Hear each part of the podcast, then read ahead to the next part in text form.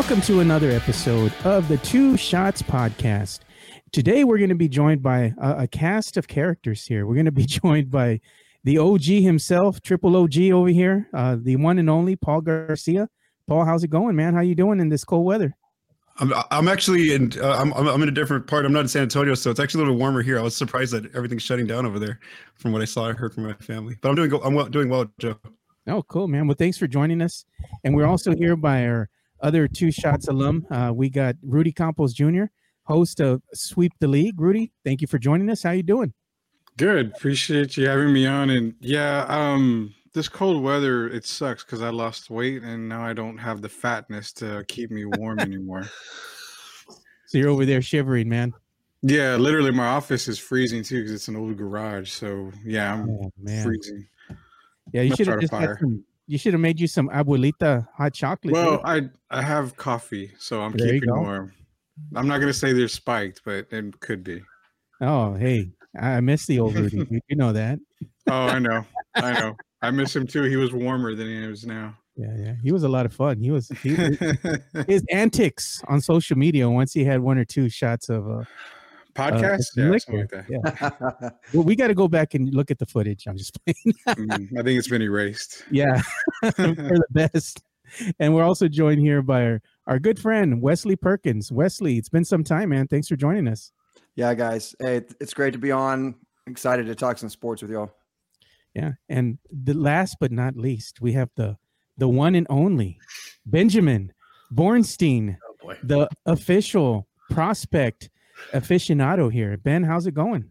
Fantastic, sir. A little warmer than you guys here in Atlanta, so I've got that going for me. And there you go. At least you're not freezing over here like we are, man. I mean, yet.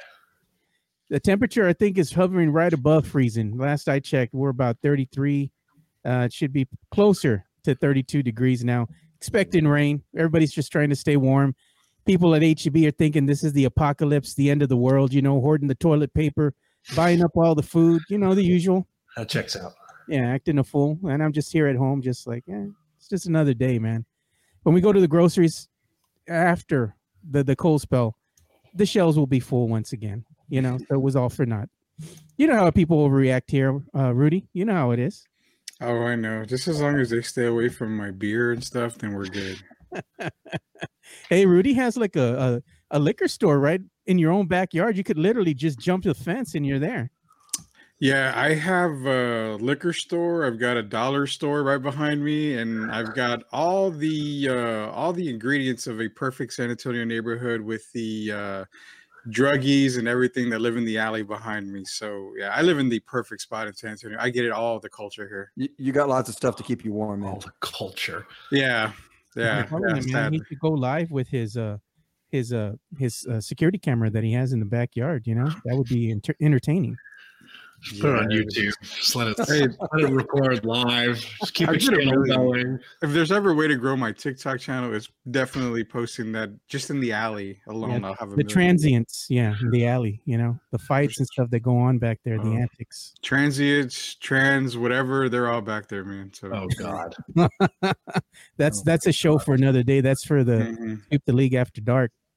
Yeah, I can't even say up past eight o'clock anymore. You're lucky I'm on right now.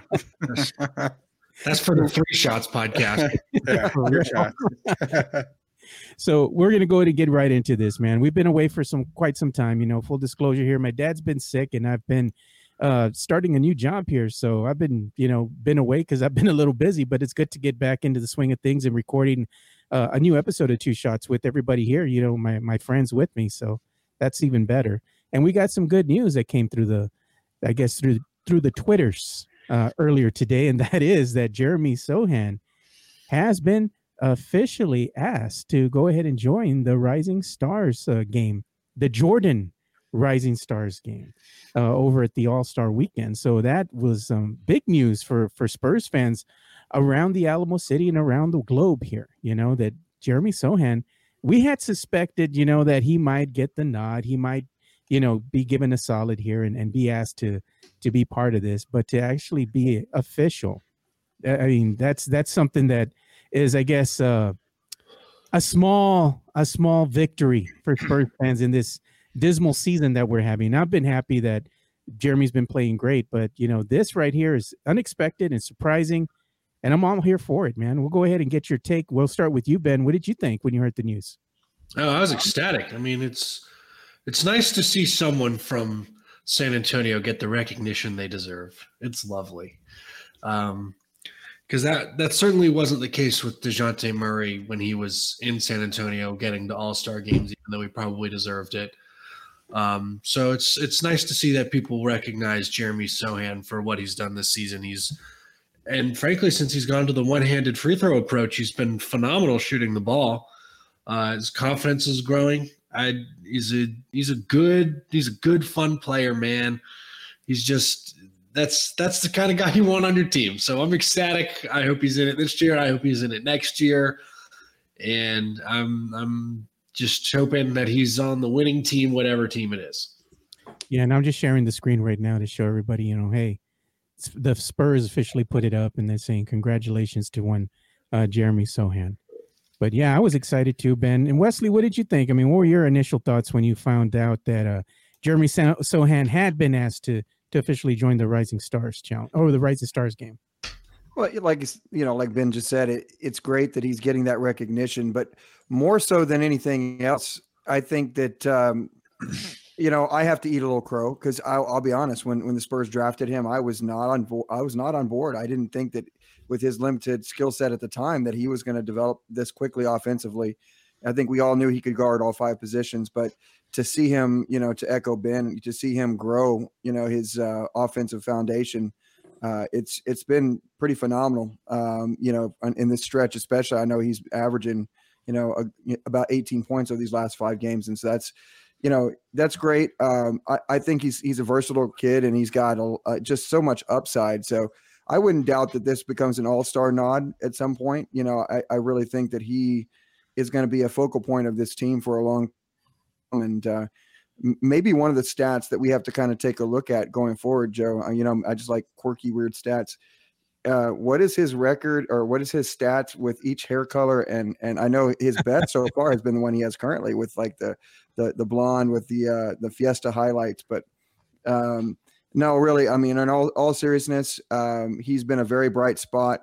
It's nice to hear some some uh, some Spurs uh, pleasantries. I know we've had enough of the of the Stephen Jackson smack talk lately to to fill up a room, and so it's nice to it's nice to see that uh, the young man is getting his just due.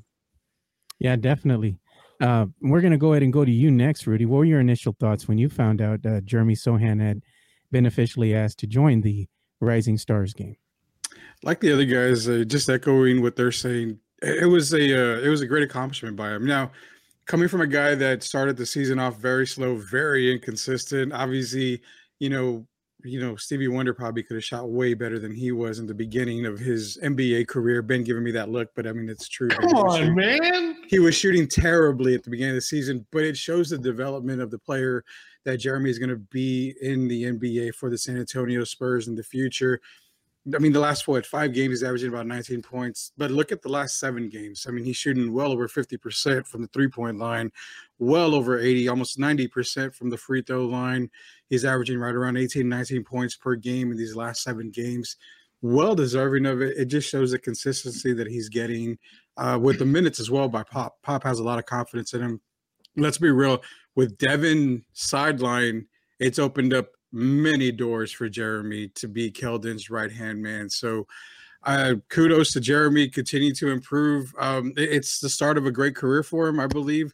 Will it be an all star? Not. It's way too early to tell, Wesley. But you never know. I mean, we have seen crazier things happen, like Huntley being to drafted to the Pro Bowl this today, apparently after he only had like one touchdown pass all season. So we've seen crazier things happen in sports. But kudos to Jeremy. And what about you, Paul? Because you know some Spurs fans, which will not be named on this show, oh boy, went ahead and did say that you know after I think it was eight or nine games that uh, Jeremy Sochan was just going to be a bust. That he would they were done with him and he would never amount to anything in the NBA, and that was a trash take. But we won't. We're not going to name names here on that show because I'm not. I'm not petty like that. I could be, but I'm not.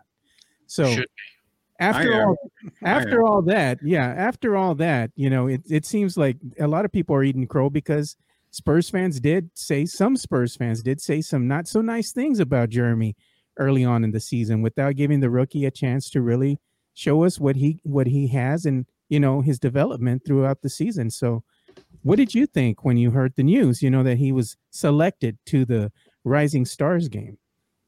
Uh, kind of echoing what Rudy said there. He's kind of he's making he's making the best of a, of an opportunity that rookies in San Antonio usually don't get. The fact that he got to start as a rookie, the fact that he's getting a lot more minutes, the fact that Pop's letting him, you know, just, go out there and do what you can. You know, just kind of like you know try different roles, try different things, be be aggressive in your shot selection. And we've seen that he's definitely increased that volume um, since Devin Vassell when uh, was injured, like like like uh, Rudy mentioned there as well. And so I think that that's a really good thing is that like he, he's not only is he getting the minutes, but he's making the most of those minutes. And it's just crazy, just the transformation he's made offensively with that shot. The fact that that, that one-handed shot uh, for the free throw. I mean, we have a 21 game sample size where this dude's shooting over 37% from three now. Um, and, and then, you know, you just making jump shots now, that's going to just improve your confidence. And you see how he's just kind of, um, you know, creating plays in isolation, you know, running the pick and roll at times. It's really just been um, really um, impressive to see. And I think that you know, for those that that were disappointed with him early on to start, you know, we're you're expecting just a, a def- defensive specialist kind of player, a player who moves the ball very well. You were you weren't even expecting him in, in year one to start shooting, you know, decently. And the fact that he's already doing that now, you know, just just just a month in after changing his shooting form is just um, a really good sign for the future. And and and, and again, I just think that those expectations, uh, they, they didn't really read the draft profile of him where, where he was supposed to be as an NBA player. Those those fans making those kind of comments. And so, yeah, I just think that he's going to continue to improve. And it's just, you know, he has this, this, the, the rest of this season to continue kind of just, you know, try different roles, try to try to do different things offensively and then on defense as well until, you know, Devin gets back. And then also see, you know, how does he fit in when Devin does come back? Yeah, which leads us to our next topic here, which is going to be what Jeremy Sochan has done in the last uh, few games, you know, with the with the San Antonio Spurs. And while the Spurs have not been winning very many games. Let's be honest, you know, but that that's not really what Spurs fans are, are expecting out of this team. You know, so far into the season, more than halfway through through the season, where Spurs fans are really looking for that uh, high pick in, in, the NBA draft to hopefully turn around the team's fortune. But over the last couple games here, and I'm using this uh, uh, Twitter uh, handle that I saw here at the lead uh, that gave some decent stats about Jeremy Sochan over his last seven games. He's averaging 18 points per game, 5.9 rebounds per game, and 3.3 assists per game. Those those are not too no, shot. Uh, let's say stats that are too uh, shabby here. You know, I mean, he is a rookie, and from where he started in the beginning of the season to where he is right now, I mean, he's making the best of the opportunity, and he's shown that he's willing to do whatever it takes to work on his game, including shooting that weird one-handed shot, you know, free throw shot. And it's not, you know, people were making fun of him because of that, but it just goes to show that he doesn't really care what other people think. He's just trying to go ahead and make himself better. And by doing that, he's learning that that repetition over and over, which is going to help him become a better free throw shooter. And we've seen that develop here as of late. So, you know, kudos to him for just, you know, working on on his offensive game because quite honestly, that wasn't one of his strong suits if you're looking at his uh, scouting report prior to the draft when he was playing with Baylor, he was known more for his defensive prowess, not so much for his offensive game. But that's something that he's worked on, and I mean, I'm I'm happy for the kid. He's getting the the the recognition he deserves, and now people are starting to take notice of him and talk about him a little bit. And I'd have to say, quite honestly, that I think he's one of the more interesting uh, rookies to enter the NBA uh, this season. You know, so really good numbers there. So we'll go ahead and go with you, Wesley. What did you think about these stats from, you know, Jeremy Sochan over the last couple of games? Yeah, I was reading this afternoon. I think it was the seven game sample size that Paul was talking about a minute ago.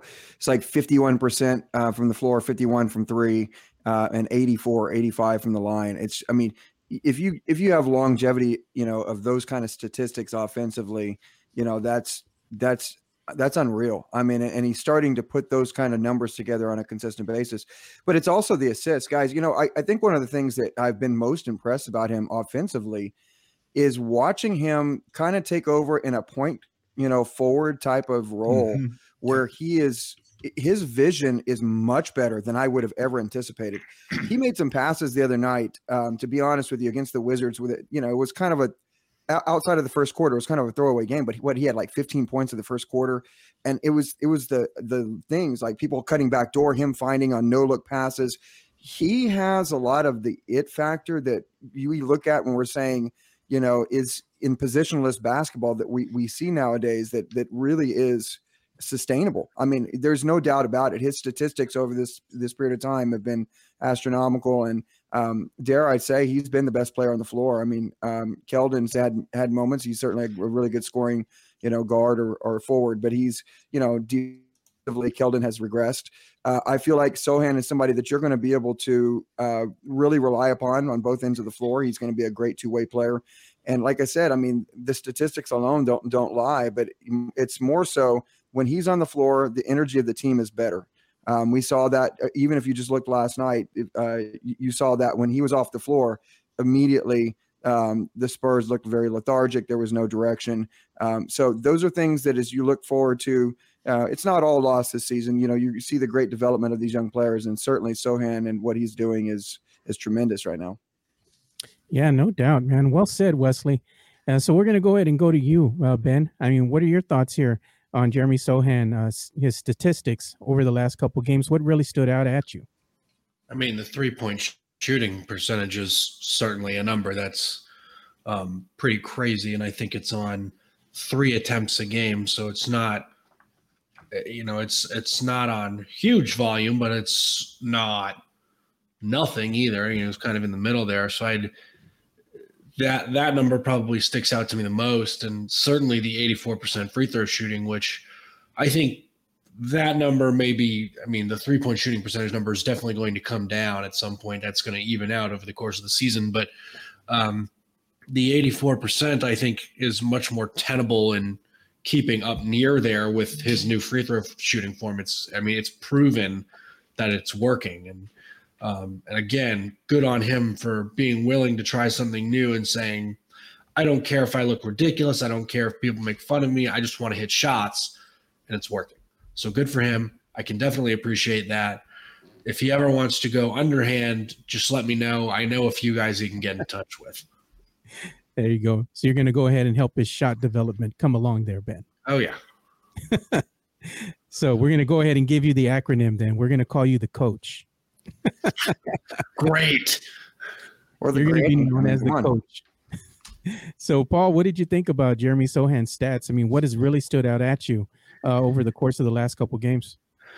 Like I mentioned earlier, the aggressiveness, and I was just as, as the other guys were speaking, I was just trying to find some one of the stats that kind of measures that is, you know, how, how often is a player driving in, really taking it to the hole is one of the stats the NBA has called drives. And this is wild. I mean, for the season, he only drives about six times per game. Right now, during these five games, it's at 11.5 so he's doubled his drives like you can just tell like like we are talking about how he's he's an initiator how he gets to almost be like the point guard out there at times um and so that's just really big the fact that yeah like like even devin wasn't doing this when he was healthy going to the rim you know i mean attacking the, the, the interior 11.5 times a night. So that's really big the fact that i know it's a very small sample size just five games but if he if he continues to do this wow that's going to be very interesting to see what that looks like by the end of the season. I will also say also one thing um that that, that reminded me of when, when Wesley said that um that, you know he, he plays the point a lot is that just just his defensive assignments as well his defensive versatility. I go back to that game against the Suns where Coach Pop in the fourth quarter had him all over Chris Paul, wanted him to defend him guarding a point guard, and so that just shows his kind of uh, versatility that he has out there on the floor. Yeah, you know, he does a lot of the intangibles, you know, that you don't really see on paper, you know, but his high energy, his athleticism, um, and just his you know willingness to do whatever it takes to win i think is infectious with the team and it makes them want to play better you know? It seems like they play a lot better when he's out there on the court.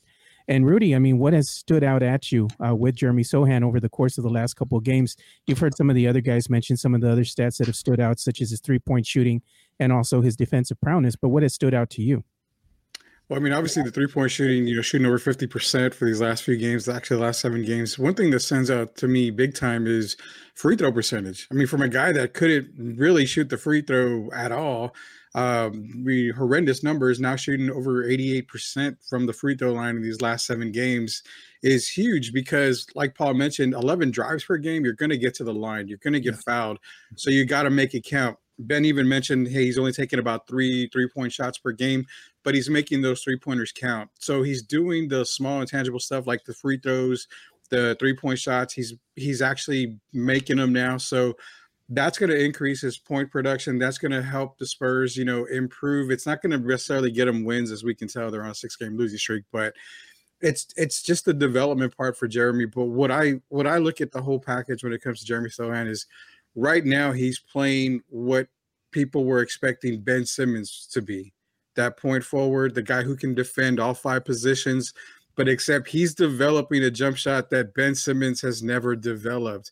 And that's even at the free throw line. So just to continue on the path of improvement, he's got to shoot. You know what shooters shoot? He's not necessarily a shooter, but it goes for him too. You've got to shoot the ball, you've got to stay aggressive. I'm really curious to see how he does against Sacramento. For me, that's a massive test because he's going against two really good players in Sabonis and Keegan Murray. So if he does really well, then I think he's on the right path. Yeah, not only that, but what's surprising is Sacramento and how well they've played this season. You know, they're with they're currently, I believe, they're third in the West. You know, uh, mm-hmm. compared to where they were at last season, they were one of the the the lowly bottom feeders in the Western Conference. You know, outside of the uh, the playing game. But this year they've made a, a miraculous turnaround with the infection of talent they have, and you know, kudos to to their head coach as well. You know, bringing all those assets together and having them playing at a high level. You know, it's so top of his tree, Joe. I mean, it's yeah. you know, you, you really seriously you, you, can see the level of intensity and defense and things that are happening with their athleticism that they already possessed. And then you got Keegan Murray. Holy cow! You know, just uh, you know, I think it's finally all starting to come together for them. That's that's cool to see too. Yeah, it definitely. You know that Coach Popovich tree is really uh, sprouting its its roots all over the place. you know, uh, and I think somebody had also said uh, some interesting stat that you know there was a, a, percentage of the coaches that are in the NBA right now. Mm-hmm. A high percentage of them actually are products of the one uh, San Antonio Spurs and uh, Gregg Popovich. So it shows you how you know the coaches, uh, the the San Antonio head coach uh, coaching tree is, is spreading its roots all over the league. So good to see that. But let's go ahead and talk something else here. Let's go ahead and talk about what you guys think is going to be the ceiling for one Jeremy Sochan, Because as Rudy had stated, you know, as comp- you know, kind of comparing him to one Ben Simmons, and a lot of Spurs fans were really high on Ben Simmons last season in the summer. There was all sorts of rumors of, hey, let's go ahead and let's. The, they wanted the Spurs to make a trade for Ben Simmons. They think that he would be a great, great fit with the team, but you're seeing that you know Jeremy Sochan could actually probably develop, I in my eyes, and, and have a, a, higher ceiling than one Ben Simmons, not only from a defensive perspective, but also from an offensive perspective, which is huge because that's one thing that Ben Simmons really isn't known for. He's more known for kind of deferring that ball a little bit and not so much, you know, wanting to go ahead and take those shots. And it's not a knock on him. That's just, you know, the type of player that he is. But, you know, he has other aspects that are appealing to to other teams uh, Jeremy Sochan here, I think, has a high ceiling, and he he to me looks like he's on course to to be a, a very popular player in years to come, and possibly even make uh, the All Star uh, game consistently. You know, because uh, fans are going to be really enamored with with the way that he plays the game, and they're going to see the elevation of of his game uh, from season to season. You know, so I'm excited for the ceiling of this one of this young man. What do you think right now? Uh, Paul, as far as the ceiling for one Jeremy Sochan. What do you think the limits are for this young man? No, I think the, I think just the fact that he's already adding this jump shot very early on in rookie in, in, year number one is, is just really big for him because like like Rudy said, you know, he has that potential to be like a Ben Simmons player. You got to remember, Ben Simmons in his prime when he was at his best, he was he was an All NBA level player. He was he made the All NBA I think third team one year. So even, even and without being able to shoot, I mean, so imagine if Jeremy can actually add a jump shot. So I think that that's the thing is like his ceiling right now now is like you can't really project it just because of the fact that he might actually add a jump shot here when we, we might have expected him not to do that. So I think that yeah, like he's got he's got a, he's got a, a way to almost be a little bit better than Ben Simmons or go to a more um, different level than, than, him. And I know like Draymond Green was also a comp for him. I'm um, coming out of college, those kind of players. So so you can be those kind of players, but now with the actual jump shot, which is going to add. I mean, we saw him put 15 points in, in one quarter just already. Um, um, just recently here, he had a 30 point night uh, in, in his rookie year. So so I'm, I'm I'm very interested in what he turns into and the fact that this is a great opportunity for him with his bad bad team right now because he's going to get so many um, opportunities to to be in different roles, to try different sets, to try different things on offense and on defense. So so I think that this is a this is a really good year for him to kind of explore that those kind of avenues. Yeah, no doubt, man. So let me go ahead and go to you next, uh, Ben. What do you think the ceiling is for one Jeremy Sochan? Uh, I think the ceiling is it's tough to say before the rookie season's even over, but um, the progress is there, assuming it continues. I mean, all NBA isn't out of the question. I don't know if he'll reach superstar status or if we'll see him that way. I think he'll he can certainly make a couple All Star games, but the way to make All Star games is to is to essentially be a sexy player, and that requires you to be a good shooter. It requires you to break guys' ankles because that's how the voting works now. The fan voting and even at times the media voting is kind of garbage. I mean, if if you want to look at the different voting styles of people this year, look at how Trae Young, look at how Trae Young's voting worked out. He was, you know, he was like top six in fan voting, media voting, and then by the players, he was voted the 12th best guard by the players. So, you know, he he does a lot of sexy things, you know, that fans and other people see, but like clearly other players don't care for it. Or or they're being petty and didn't want him to get to an all-star game, which is also very possible. I could Trae Young is very hateable, especially in New York. Um, I find Jeremy Sochan not to be quite hateable. So, you know, I would say as far as player voting goes, he could he could do better. But um, yeah, I mean, like all NBA second team, I think is I think that's a reasonable ceiling. Yeah, and I like that. You know, uh, I like your take in, in regards to what the ceiling would be for one Jeremy Sochan. So we'll go with you next, Rudy. What do you think the ceiling is going to be for one Jeremy Sochan? Are are you as high on him as me and Paul, or are you just kind of more a little bit reserved like Ben? And let's go ahead and see the progression of of his game. Uh, it's too, like Ben said, it's too early to tell because this is rookie season. Uh, potential wise, I mean, I I really don't have the comparisons. I mean, I know I mentioned Ben Simmons. I think he's improved uh, way more than Ben Simmons ever has in his first few years in the league. And we saw how Ben Simmons turned out. I mean, he had a, I think an All NBA roster. He had, I think, an All Star appearance as well. So he's got a few accolades under his belt. But the, with with uh, Jeremy, what I look at now is I look at you know similar comp to like Boris Diaw, a guy that's you know very smart on the court He's able to do everything, but I think his defensive mentality is a lot better than what we would have seen out of Boris Diaw. Um, guy that can run the point, he can make his teammates better. He makes he has a really good basketball IQ. So, I mean, as far as all star nods go, I mean, it's a good possibility. I mean, hell, anybody can make it into the All Star game. Uh, I don't like fan voting. I hate fan voting because it just it's a popularity contest. I mean, it's like voting for the prom king or prom queen. You know, they're the ugly kid's never going to get the nod over you know the varsity football player or whatever. But nonetheless, I mean, even all NBA teams, it's going to be hard for him to make an all NBA team unless he really just balls out. But the key is the Spurs have to have a really good record and have yes. to be in playoff contention. So as long as they're bottom feeders and he's averaging 35 points a game in one point or whatever, he may get the all NBA nod, but it won't be first team. I mean, there's a lot of talent way ahead of him. You know, when you're talking about Giannis and Jokic and Embiid and these guys, um, you know, you got tons of talent ahead of him still. So it'd be a it'd be have to be a pretty special season for him to make All NBA, and I could see maybe an All Star nod eventually down the road, but definitely not anytime soon. But ceiling wise, I mean, right now it's too early to tell. Give me, you know, a way better Boris Diaw, you know, just on the low end, uh, which isn't a bad comparison at all for for uh, Jeremy. Yeah. So okay, you you be the tiebreaker here for us, Wesley. We have uh, Rudy and Ben are being a little bit conservative. I'm high on, on Jeremy Sochan. I think Paul's like, hey, kid has potential. What do you say? What do you think the ceiling is for Jeremy Sochan?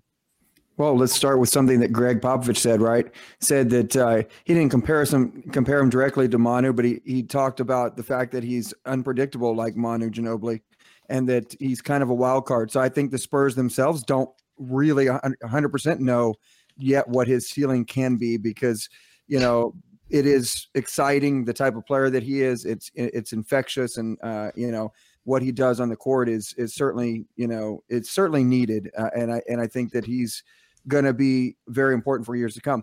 I, I, would say this. Let's start with this first. Um, I believe he'll be all rookie uh, on the all rookie team this year. Um, whether he's the first team, maybe not. But if it, being on that second team, even I, I think that he will be um, by the end of the season, especially he continues on like he's doing now. Um, going forward, you know, it's fair to make player comparisons because every it's the best way that we can describe what we feel about a, a player.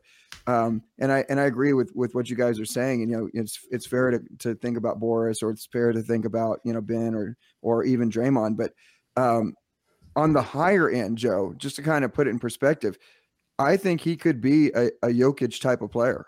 Um, now, maybe to temper that, I'm not saying he's going to be a superstar like he's he's undeniable, but he's showing the the you know obviously the ability to run things all through him. You know, what is he going to mean to the Spurs? I think is going to be the most important thing. What is he going to mean going forward? No matter who you get in the lottery this year, whether it's a Wembanyama, whether it's Scoot, whether it's whoever, no matter who they get, where is Jeremy going to be in terms of the Spurs? And that's going to be whether or not he's sexy enough to get an all star nod, too, right? Because if he is the type of person that he's going to lead your defense, he's going to anchor your your defense because he can guard all five of those positions, and he's going to take them on like a like a Bruce Bowen did with Kobe and all the great stars of, of that time. Or he, he's going to be that guy who's going to bring the ball up and set you up and make sure that you're in the right places, but also um, he's going to make his teammates better. And then he's also going to be that guy that's clutch and that's making shots. I don't think it's unrealistic to say that he's going to be an all star in the future, but there's a lot of things that have to go into that. And health is number one in that. And number two is, as you guys are saying, it's really kind of a, a, a, a cause of what is the team going to be like? And then what is he needed to be on the team? And is that going to maybe, I don't want to say hold him back, but is that going to be something that doesn't allow him to be seen as that sexy player that you're talking about? So I think that he has the capability. I do. I'm very high on him. Honestly, I flipped my script. I admit I take the, the, foot out of my mouth. I think that he is going to be a very, very good player, a franchise player, even. Um, so whether or not he gets All Star nods, All NBA in the future, I at least think in the rookie season he's going to be an All NBA rookie.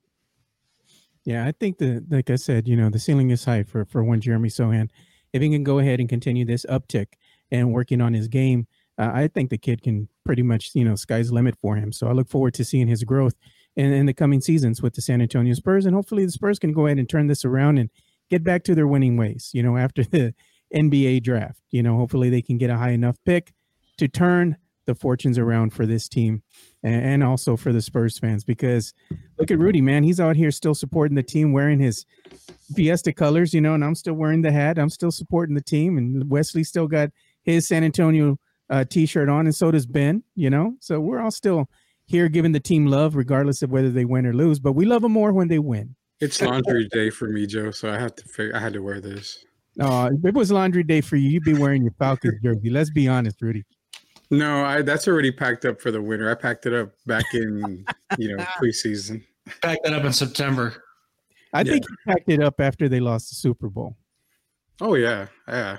I burned all my Matt Ryan stuff too. yeah, Rudy, poor Rudy. He's got no love for Matt Ryan. He wanted him gone right after that Super Bowl game.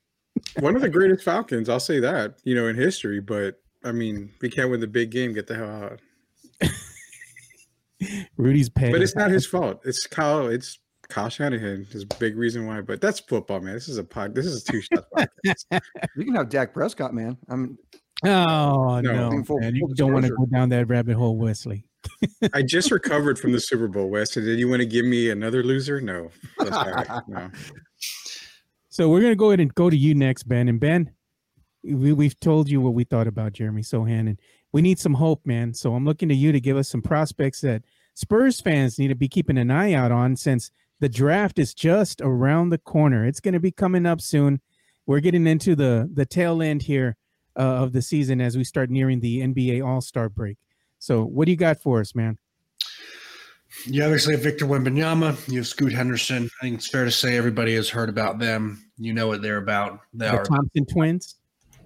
Thompson twins actually just wrote something for Project Spurs the last two weeks on both of them. Uh, Amen Thompson, probably the the uh, if he was in the NBA right now, he would be a top one percent athlete. That's how freakishly athletic he is. Also, you know, I saw some things right too on on the internet. Uh, they had some simulations that the Spurs get the third pick, they're going to pick Amen Thompson. Makes sense. He can. He's six seven. He can play point forward for you. Um, you have to worry about his shooting. You have to see how it projects. It's it's been an issue. Um, this it's funny, despite like overtime elite putting out all these videos and, and training sessions or whatever, like he still struggles to shoot in games uh, beyond the arc. Uh, he doesn't really have a mid range either. He either gets to the rim or he finds a teammate. I mean, those are kind of his two options right now. Um, Ausar Thompson is similar. His shot is a little better. He's got more of a mid range game in that regard, but that's also because he's not as explosive as his brother. If if Amen Thompson is a top one percent athlete, Ausar Thompson is still probably a top ten percent athlete. Um, but it's it, it, the difference between the one percent and the ten percent would be noticeable at the NBA level. Um, Ausar Thompson doesn't quite have that powerful, super quick and explosive first step that Amen does. He's still a very good ball handler. He finds teammates. He's also able to pull up in the mid range. His three point shot has been better than Amen so far. That shot is a little more projectable. Um, the big issue that I have, and it's not necessarily their fault, but it's the league and the competition that they play is not great. It's it's somewhere above high school level ball, but it's nowhere near college or G League ball. It's it's a high school plus plus maybe kind of deal, which makes it incredibly hard to evaluate some of what they do.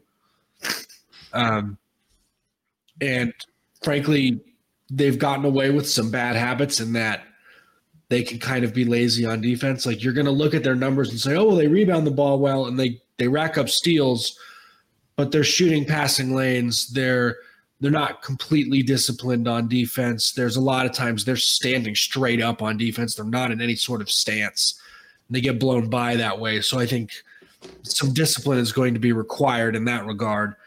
Um, there's a lot of people talking about Cam Whitmore he still scares me a little bit. He's come on stronger recently, but he missed games to start the season. It was a hand injury, so that's kind of a big deal. He's played really well. I think I think the biggest obstacle for him is actually going to be that Villanova probably doesn't even make the NCAA tournament. So people aren't going to get to see him as much. Um, you're not going to get an extra game or two out of him. You're going to get through the Big East tournament, and that's it, maybe. Um, but he is a really strong, powerful forward at I think six seven or six eight, and he's a guy who can like he will finish through you and not even think about it. Um, he has to shore up his shooting as well, but really good finisher can handle it a little bit. Um, has been doing a lot for Villanova because one, they lost a Hall of Fame head coach, and two, they don't have the same pieces as they did last year and they don't quite recruit at the level that a lot of these other schools do. Um, some talk about Nick Smith, but his injury history is not great. He's he's played I think less than double digit games this year for Arkansas, which is not helping his case. That was a guy who a lot of people thought should be the first point guard off the board after Scoot. Um, I don't know if that's the case. A lot of people are now saying his teammate Anthony Black might be the second point guard taken in the draft.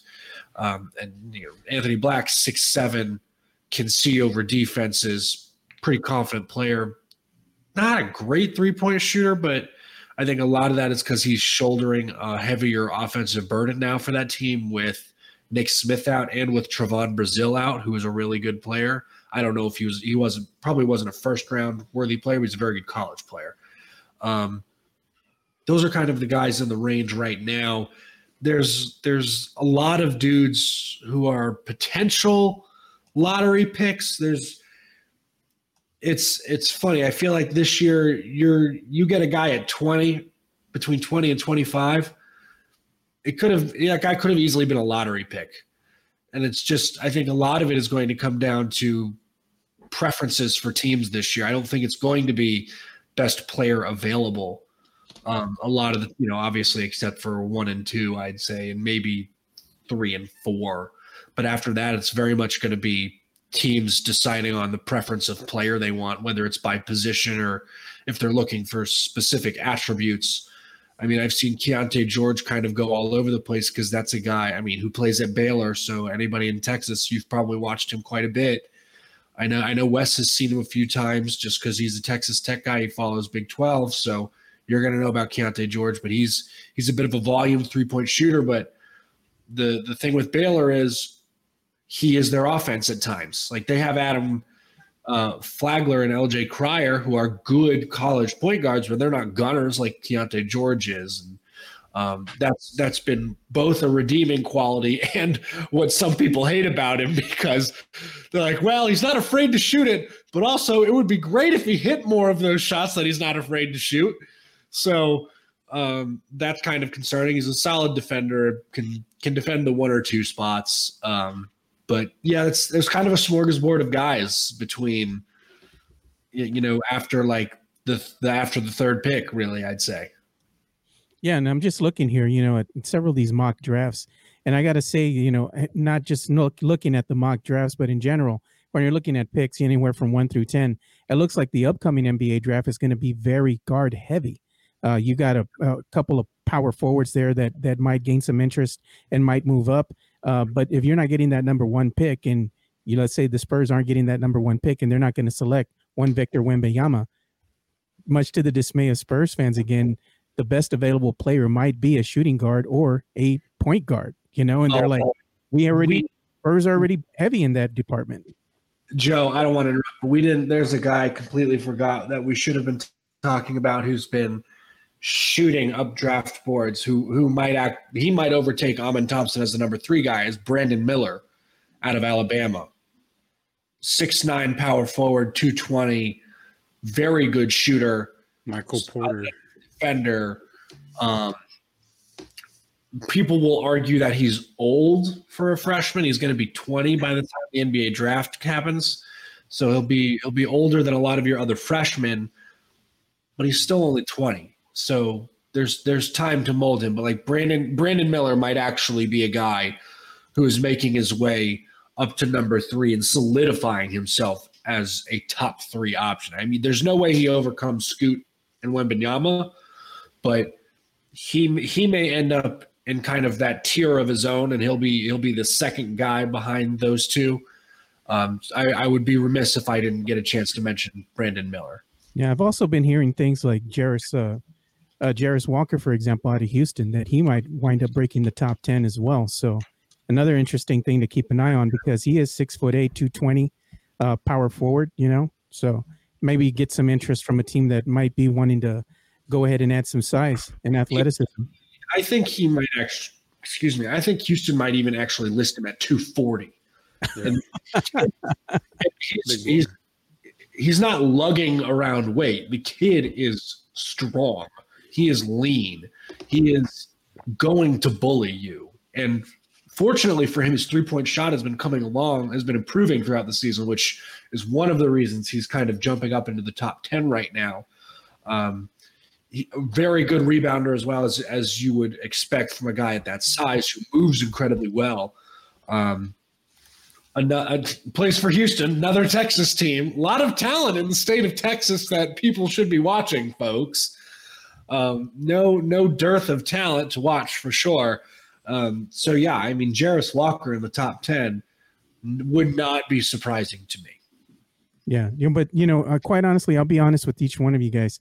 If the Spurs, I think, uh, go ahead and go into the NBA draft lottery, uh, you know, probably winning under twenty games. Uh, I still got this feeling that they're going to wind up getting at least the fourth or the fifth pick in the draft. You know, which isn't too bad. You know, Spurs fans are going to uh, obviously want that number one pick, but if you're getting picks four or five, who's your guy? Who are you going to go with? You know, can, let me. Can I chime in on this one? Yeah, yeah go ahead, man. So, this is my and Spurs fans are going to hate me because I haven't really come out and said it too much because I haven't talked Spurs about it so much. Uh, in NFL draft talk lately, but if the Spurs don't get the first or second pick, then 100% you need to trade down in this draft because you're your talent level is from three to 30 is so similar. It's like you're you're gonna get one player at three that you could have got the same player at 26 or something. One team they need to contact is Indiana. Three first round picks this year. let the Pacers trade up if they want to grab that eight spot if they're still there, maybe one of their lower end first round picks. Load up on assets because outside of Scoot and Wembanyama, if you're three or below, just trade down. You're not gonna de- you're not gonna get an impact player that's gonna come in and make this team a playoff team or even a play-in team contender right away with the talent that's in this draft. Collect assets, get a player later on in the first round, get a couple of extra picks, maybe even in the second round. But definitely, if you fall within the top, without the well, if you fall out of the top two, Spurs fans, you're gonna hate me, but you know what? Bring the hate. Doesn't matter to me. You've got to trade down. You've got to. Hey, and Pretty also let me careful point this here. out. There, there to get the number one pick is so rare, and for the number one pick to work out and be somebody who's mm-hmm. trans, just absolutely like the franchise, you know, out of this Changing world type of player is also so rare. I mean, think about it. The Spurs got so lucky to get Tim. They got so lucky to get David, and those were, you know, just not that far apart, about ten years apart. That just doesn't happen. Um, I, I, I kind of feel like I know people aren't going to want to hear that, but they've already gotten lucky twice. And I, I agree with what Rudy's saying in this. I had kind of spoken with some people too, and I, and Ben, you might hate this idea, but I had kind of thought with Spurs and what they have asset wise, it would be kind of neat to see them package some things that they do have to get both Thompsons, um, or to you know if they can't go and get like uh, you know Wimby or or also Scoot that they could you know like you said Rudy move back. You you could get some great players at that 10, 9, you know spot. And and again um, if you got yet another pick in this draft and you're able to, shore that up imagine you could get two incredibly impact players just from you know that coveted four or five you know pick that you had. So I, you know I, I agree. It's at this point it's it's Wembanyama and Scoot or bust. And if it's if you don't get them I, I think yeah you, you just have to think about you're going to get quality no matter what you do um, you look at what OKC has done and I know that obviously Chet is hurt and he's not there. there yet but man my goodness you think about how well they're set up for the future And if you're talking about the Pacers trading up for possibly a third or fourth pick, I mean, they're not looking for a Wembanyama because they just shored up Myles Turner and renegotiated his contract. They have their center. I mean, what do what do the Pacers need? They have a point guard. They have their big man. I mean, they could use a forward to help them out. And maybe, I mean, you probably don't pick Amen Thompson if you're the Pacers just because you have your point guard. You like Tyrese Halliburton. We're not going to try and bring another guy in here and compete with you. That would be crazy after the season Halliburton is having and after the trade they made to get him with the Kings, which is, I think, has helped out both teams, by the way. Um, but actually, if you're the Spurs, you're hoping that Charlotte once again figures itself out and wins some games. They're What? not, Ben. They're they're past getting to the playing game. They're past getting to the postseason. I know that. I'm past that. I'm still salty, but I'm moving past it. But if Charlotte wins some games like they were supposed to this season, it gets them out of the bottom three there, gives the Spurs that 14 or whatever percent chance it is to get the top pick. And if they're in the if they're in the bottom three, I believe they're guaranteed to go no worse than the fifth pick if you're the Spurs. So that guarantee is also nice to have. Yeah, it's nice to have, but it, like you said, it's not guaranteed. And Paul, what are the per- Spurs' percentage chances right now if they were to go ahead and keep on, uh, let's say, losing at their current trajectory? They're probably going to be winning maybe between maybe 21, 22 games when it's all said and done. Uh, may, hopefully less than that. But what are their chances currently of getting that number one pick overall? Well, they've done the right thing right now. They've lost this. They've they're on the six game losing streak, which has helped them, uh, you know, get worse than Charlotte. So they're actually in. They're at 27 right now, which is where you want to be. You want to you want to be either 27, 28. I mean, 28, 29, or 30. The three, the bottom three worst teams in Ben's right. You know, you get 14 percent lottery odds. So they got to basically hold where they're at right now, which is tough because you know these players on a six game losing streak, and so they got to hope that some of those teams, um, they're actually getting closer to Detroit. So Detroit's at, at, at 29 right now. So uh, that's kind of what they got to do is they're in the right spot right now, and, and you know they could make the roster way worse with, by trading you know Jakob Poeltl, Doug McDermott, and uh, and Josh Richardson next week, so that that could help um, you know to continue with the tank. But but but if not, you know they got to be very careful about winning games. And I know I know that's tough to tell the team because you know the, the players want to win games, they don't want to be on this losing streak, but they're actually doing the right thing right now if you're looking at the lottery.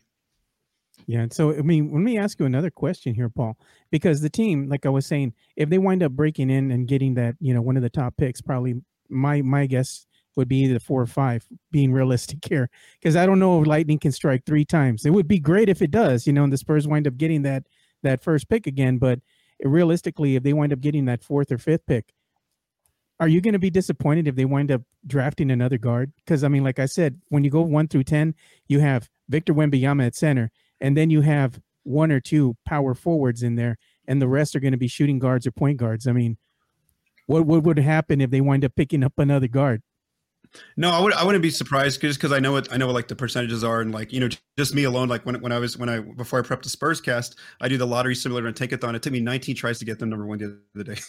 At the wow. time before that, eight tries. Yeah, so I know that getting number one is not something I'm going to be expecting, or even number two. So um what what i mean i'm like I, i'm not the the draft first like i always go to ben for any kind of like who, who he would trust. But now rudy's actually throwing a wrench here because now when i when i talk to ben in the future i'm going to be asking ben is it better that they take this guy at three or should they just trade the picks you know because um you know I, am not in, in the draft. I don't watch much college basketball at all, so um, I always usually go to Ben for that.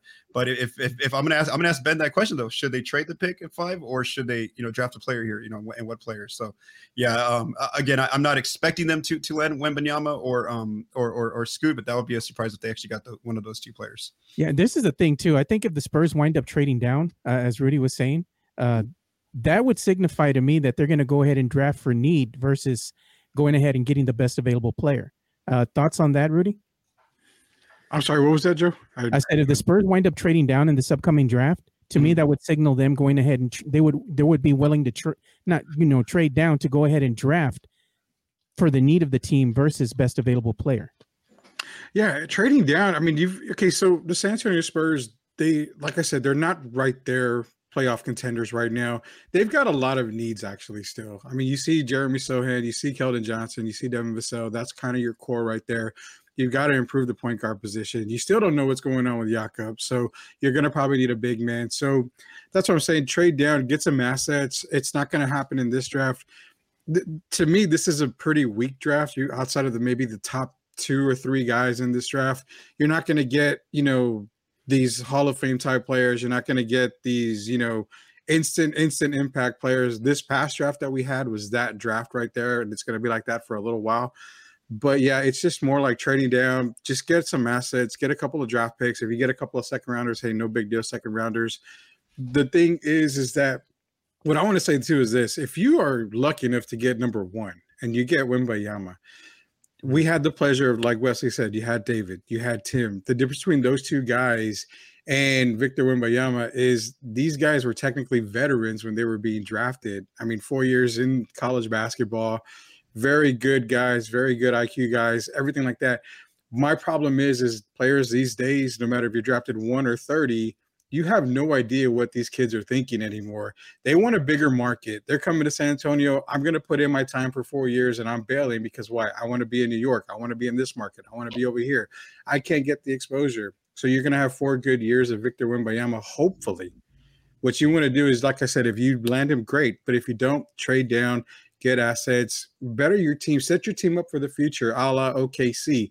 That's one team that's going to be competing for a very long time. Take a note out of there. He is former Sam Presti, former Spurs. We should learn from him. Hey Ben, I got a quick question for you. You might find it comical. Oh, if boy. the Spurs wind up trading down and they miss out on Victor Wembanyama, could the six foot eleven center out of Duke, Kyle Filipowski, be the poor man's Victor Wembanyama? I mean, not the poor man's Victor Wembanyama. you, get, you get that guy in the teams of the twenties. I think it's a great pick. Um, a lot of people. I mean, he was a five star recruit going into going to Duke. Uh, he is the and and Duke had the number one and the number two recruits in the country coming to play, and he has outplayed both of them so far this season. Dariq Whitehead has not played a whole lot because of injury. Dereck Lively had some injury issues, but he's also very much just a defensive big doesn't he's a lob threat and that's about it. Like he he doesn't have a post move. He doesn't he's an athlete. That's it. Kyle Filipowski has has been the scoring leader for Duke on many occasions this year. He's that that's actually not a bad pick again in the teens early 20s, I think it's a good pick at this point. He's shown that he's he's better than a lot of people thought he would be. He can shoot from outside a bit. He's a solid rebounder. He has a few go-to post moves. You can shoot it in the mid-range. He's not going to be able to guard much of anybody outside of fives, which yeah, that's a problem because uh, he's a bit slow. He's not super athletic, but I still think he's a he'd be a solid pick. Um, and if if the Spurs decide we want another forward or center, that's that's a guy you can certainly go for. You think he would do an ample role in filling the gap that's left if if one Jakob Poeltl decides to leave? I mean, he's not going to be as good defensively as Jakob Poeltl is, but um, he he'll try. But He'll be uh, a body.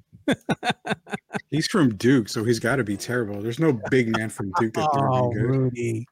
Rudy and his hate for Duke are, are clearly evident here in this take. Who's the last big man from Duke to actually do anything? Cherokee Park. Oh, wait a minute. Mike How- You got to go way back, Rudy. You're talking about going back to the 90s, man. checks notes number two pick Jahlil Okafor. Oh God, Oh, Jesus! Lord. Who? I guarantee you, hardly anybody knew how to spell that kid's name. Let alone being Well, hey, at least. Christian Laettner lucked his way onto a team, you know, on the dream team. I mean, come on. Yeah, that is There true. that. that is true.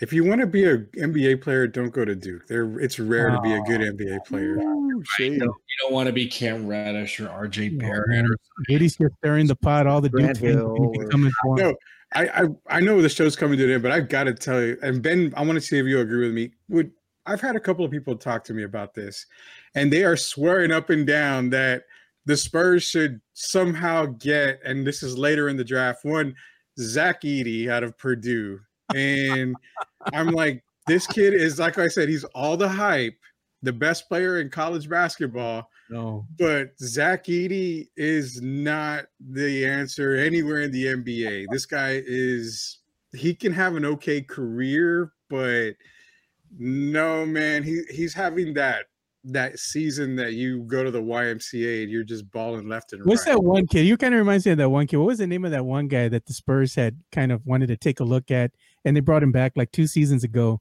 Uh, I think it was during training camp, and then immediately they just said, "Nah, man, we're good. We're off of him," and they sent him back over there to play with the Shanghai Sharks or something. What was his name?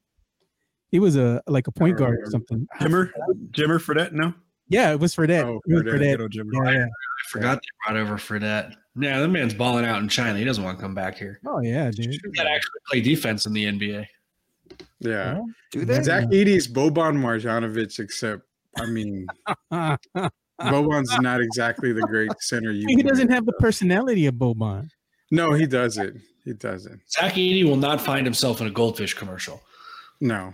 with the little hand, with the little hand. or John Wick.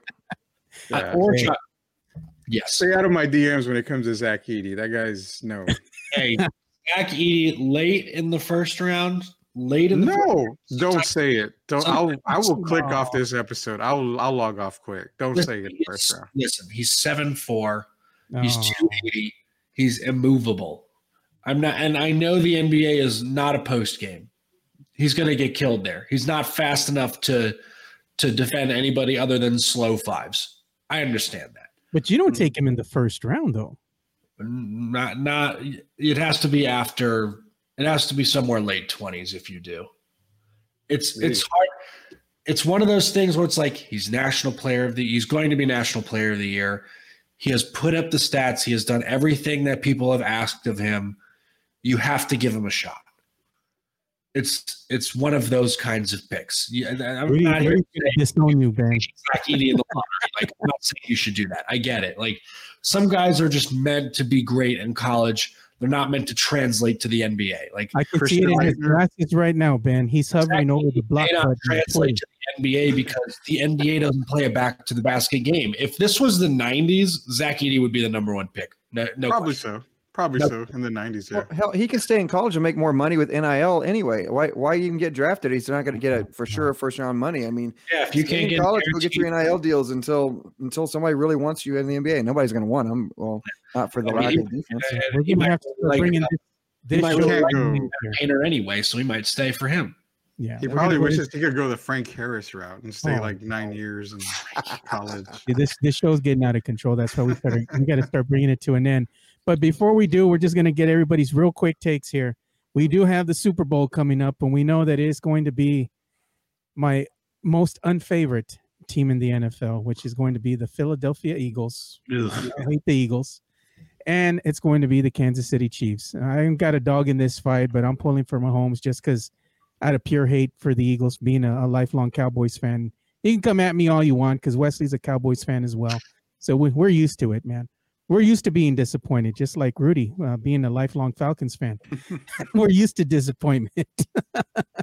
but I got to go around the horn here. Paul, who do you got in the Super Bowl? Do you like Mahomes or do you like Jalen Hurts and the Philadelphia Eagles? Well, I don't really watch football these days, so I'm just gonna go with Mahomes. That's the only player I recognize from both teams. So I don't. So, There you so go. Chiefs. I don't know. team. Paul said, else. "My homie's my homie." Gotcha, man. There you All go. right. That's the only guy I recognize. what about you, Wes? Who do you got? Eagles or Chiefs? Okay, might shock you. I, I, my heart wants Mahomes, but I just think the Chiefs are too beat up. Um, I think the Eagles have more depth, and that that may. Are you them get over rooting for top. the So, Eagles? um, I, I think, I think the, I think the Eagles will win. I'm going to cheer for the the Chiefs, though. No, they're they're good man, good man. Well said. Because I was about to hit that block button. I, I would never cheer for the Eagles, Joe. You know this. Never, Damn right you won't. ever, Ever. You can't. No. What about you, Ben? Chiefs or Eagles?